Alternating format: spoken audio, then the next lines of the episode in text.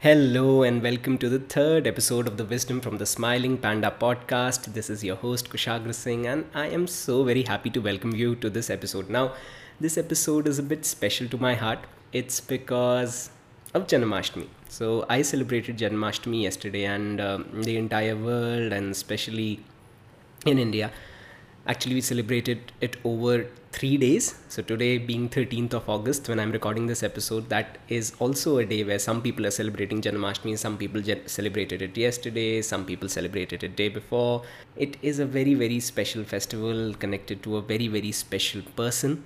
Especially for me, he has been the guiding light for all that I have managed to do in my life and all that I shall if I continue to live and breathe. And in today's episode, I want to talk a bit about my own personal connection to Krishna, how Krishna came into my life and how Krishna can be of help and assistance on your own personal life journey.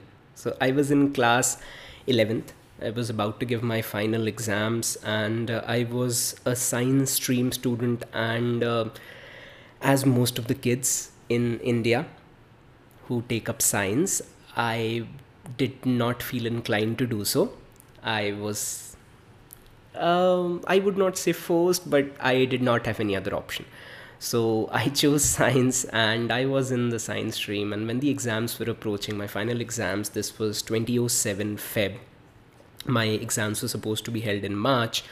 I was very nervous and also scared. And why? Because I thought I'll flunk most of my exams, like especially the ones connected to science, that was physics and chemistry. So we had 5 subjects at that point in time: English, maths, physics, chemistry and economics. So maths was fortunately sorted out for me. English I loved. Economics was easy. At least I considered it to be easy. And then but physics and chem was my Achilles heel. And I was really scared. And at that point in time, as most of us do, you turn towards something divine, something, a higher power. You want to reach out, you want to seek help, you want to seek external assistance. And so that is what I wanted. Now in my family, what I had observed, not just in my family, but in the society around, we used to treat the divine as an order supplier or as somebody who was supposed to give judgments for us. So that meant that one had to approach God if you needed something, if you needed some desire to be fulfilled, like a business deal, or when you were like praying that whatever bad deed that you did, any bad shit that you did, that should be overlooked, right? So it was a very limited understanding of God.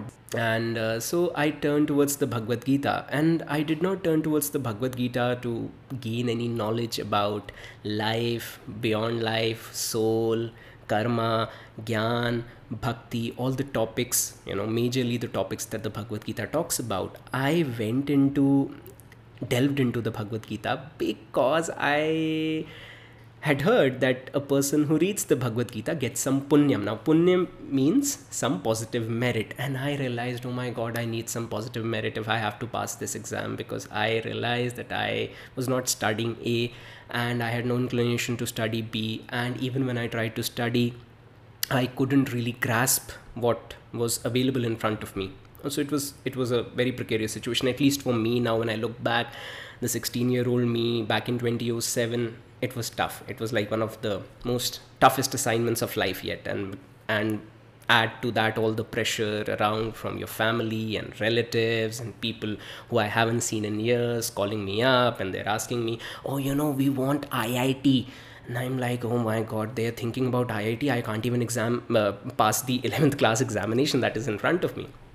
And so on such an occasion, I turned to the Bhagavad Gita. Now, when I start reading it, I start chanting the verses with whatever little Sanskrit that I know. I also, by a fortuitous coincidence, I also realized, hey, why don't I just read what's written? And when I started reading what was written as the translation, it all started making sense. I realized, hey, hang on, this may or may not give me some positive merit, some punyam, but this, it's very interesting, you know, what's being spoken about here, how to perform your duties, how to perform your karma, the knowledge about the body, what lies beyond the body, the nature of the divine, and it all just blew my mind. I had thought that I'll just read the verses and get on with my punyam business, and then offer this to the Divine Supreme and ask the Divine Supreme, hey, see, I have generated a lot of merit and please help me pass. But this really changed my worldview. This changed my life completely. Now, if somebody asks me, would you like to go back into your life before the Bhagavad Gita arrived in your life? I would definitely say no, because I can't even bear to think of life before 16. It's not that I've not done obnoxious things. I've done tremendously obnoxious things, which really makes me wilt in shame and guilt and regret on so many things, even after the Bhagavad Gita came into my life. But still, the Gita gave me the wisdom to come out of all, even my mistakes, with grace.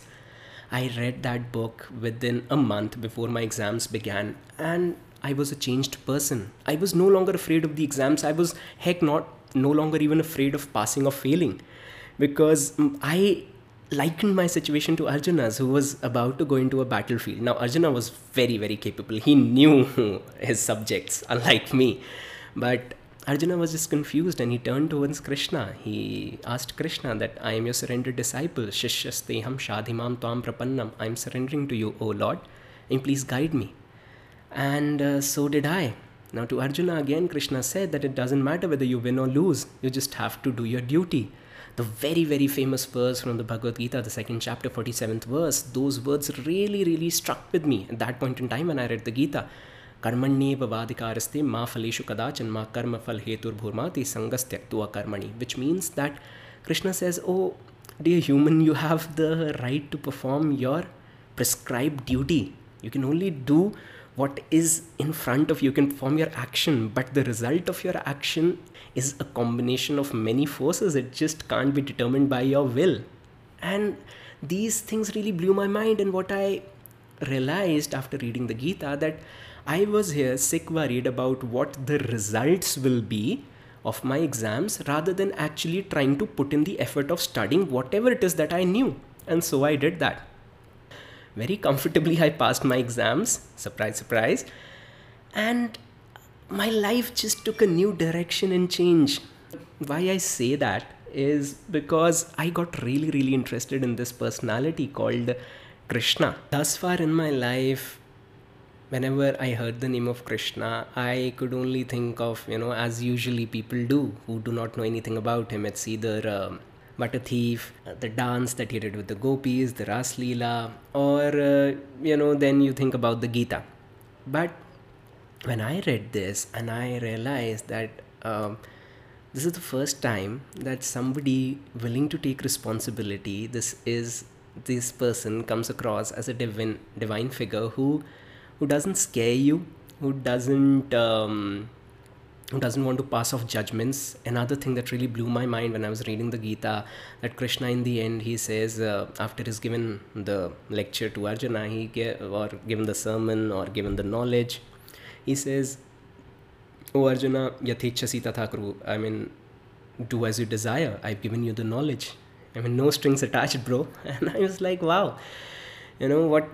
This is a very, very new idea of religion. This is a very new idea of dharma. And I was really, really attracted. And then I wanted to learn and study more about him. And so I spent the next entire 1 year really researching about Krishna and getting to read about him from various scriptures like the Srimad Bhagavat Mahapuran, which describes in detail all the pastimes of Bhagwan Krishna, and getting the association of some of his lovers. Because say, if you want to know about somebody, you approach their friends, their family, the people who really love the person. So I fortunately got the association, and I realized now, at least I realize after, it's been more than 13 years now since Krishna made an appearance in my life. Everybody connects to him in such a unique and beautiful manner. Some consider him to be their best friend, some think of him as their guide, some think of Krishna as their lover, some even think of Krishna as their enemy, some think of him as their kid.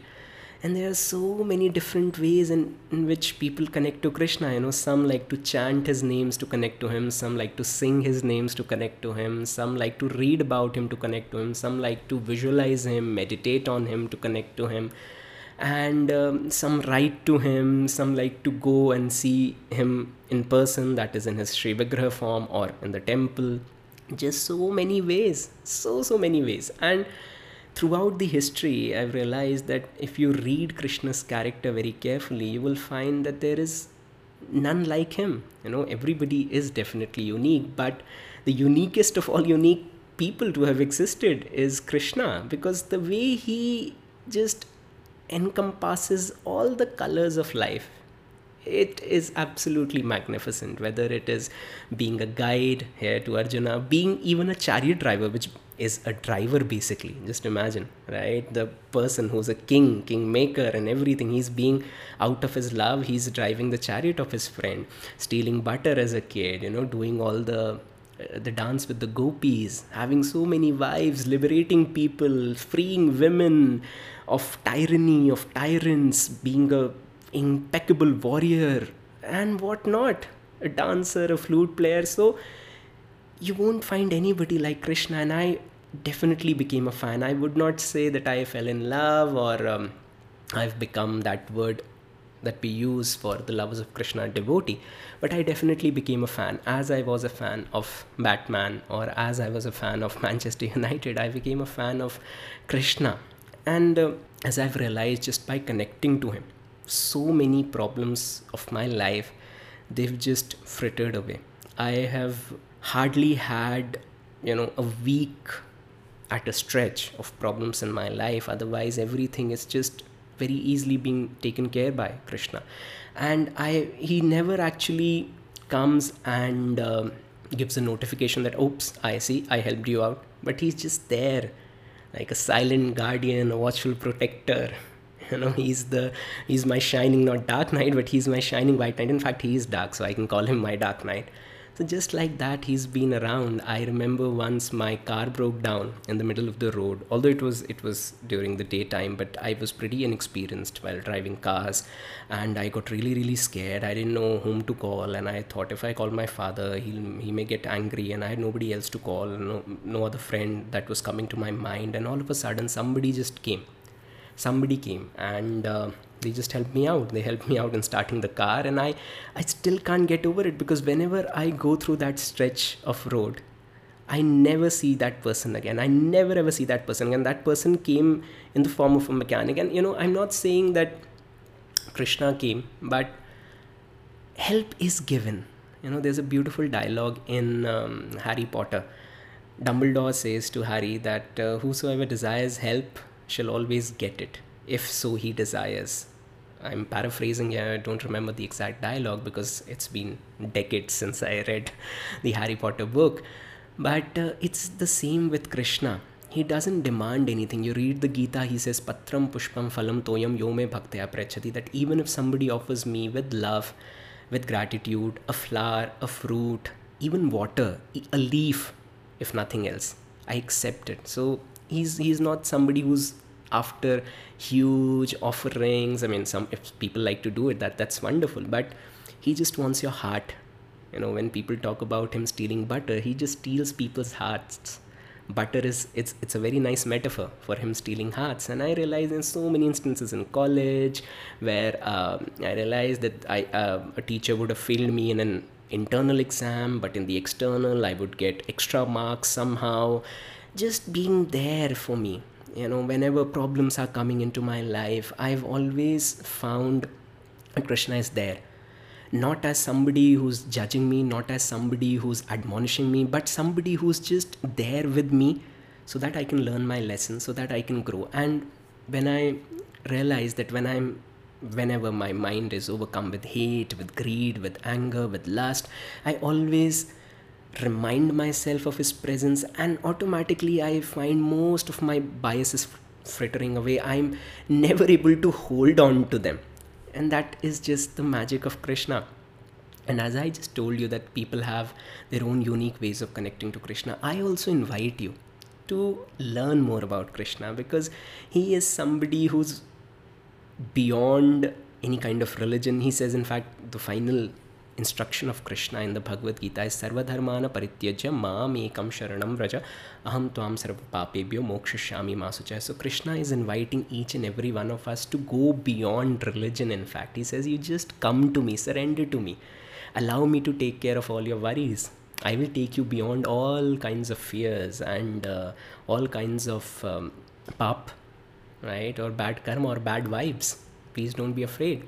Connecting to Krishna does not require you to leave certain things. People sometimes think that, oh, I can only connect to Krishna if I, perhaps shave off my hair or, leave things, whatever things are considered to be immoral by religion, be it smoking, drinking, or, having sex for that matter, anything like that. See, you live as you want to, right? So Krishna is too big to not, and also the smallest, bigger than the biggest. He is the Paramatma himself. This is my understanding of what I have read and learnt about him and experienced about him. So he will not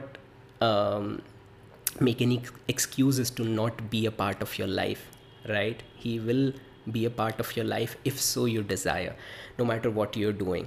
And you then allow him to see what parts of your life need an update, what parts of your life need to remain constant. Because again, he says in the Gita, I'll again turn back to Gita, he says that the people who come to me, who love me, for them I take care of what they have and I try and fulfill what they lack. So never have this fear that, oh, I'll not be enough. For Krishna, you're always enough. And he is one deity that when you connect to, you do start feeling enough in your life. And he has his own magical ways. He can be a little Teda as well. He can also play pranks on you. Teda means somebody who's a little complicated sometimes, but he's all mellow, all sweetness. And so once again, I invite you to please try and inquire about him. So if you ask me, oh, Kushagra, please tell us, how can we know more about Krishna? You can read a wonderful book called The Krishna Book by... The name is Krishna Book by Srila Prabhupada, A.C. Bhaktivedanta Swami Prabhupada. It is available at Amazon. You can find it on Kindle. It is also available at the ISKCON temples. And even before that, I would suggest that try and do a sincere reading and study of the Bhagavad Gita. That can guide your life. I mean, it can guide you till the end of your life. It's beautiful, beautiful wisdom. And in all these 13 years, I've delved into multiple times. Even when the lockdown began, me and a few friends, we all gathered together and we used to study the Gita daily. And I always find something new for my life, something relevant for my life. And it really, really puts you in a state of peace, calm, love, acceptance, tolerance, and also gives your life a purpose, a mission. You realize, okay, each and every life is important. Each and every life has a purpose. And you also start living more in joy and harmony. And what else do we want in life, right? What else do we want? We want more joy. We want more harmony in our life, because that is where we are descending from, according to the Vedic understanding. It is said that ānanda brahmeti vajana, that the origin of everything is ānanda or bliss. And we are a part of that bliss. We are descending from that bliss. And that is why we are always trying to find that. Yeah.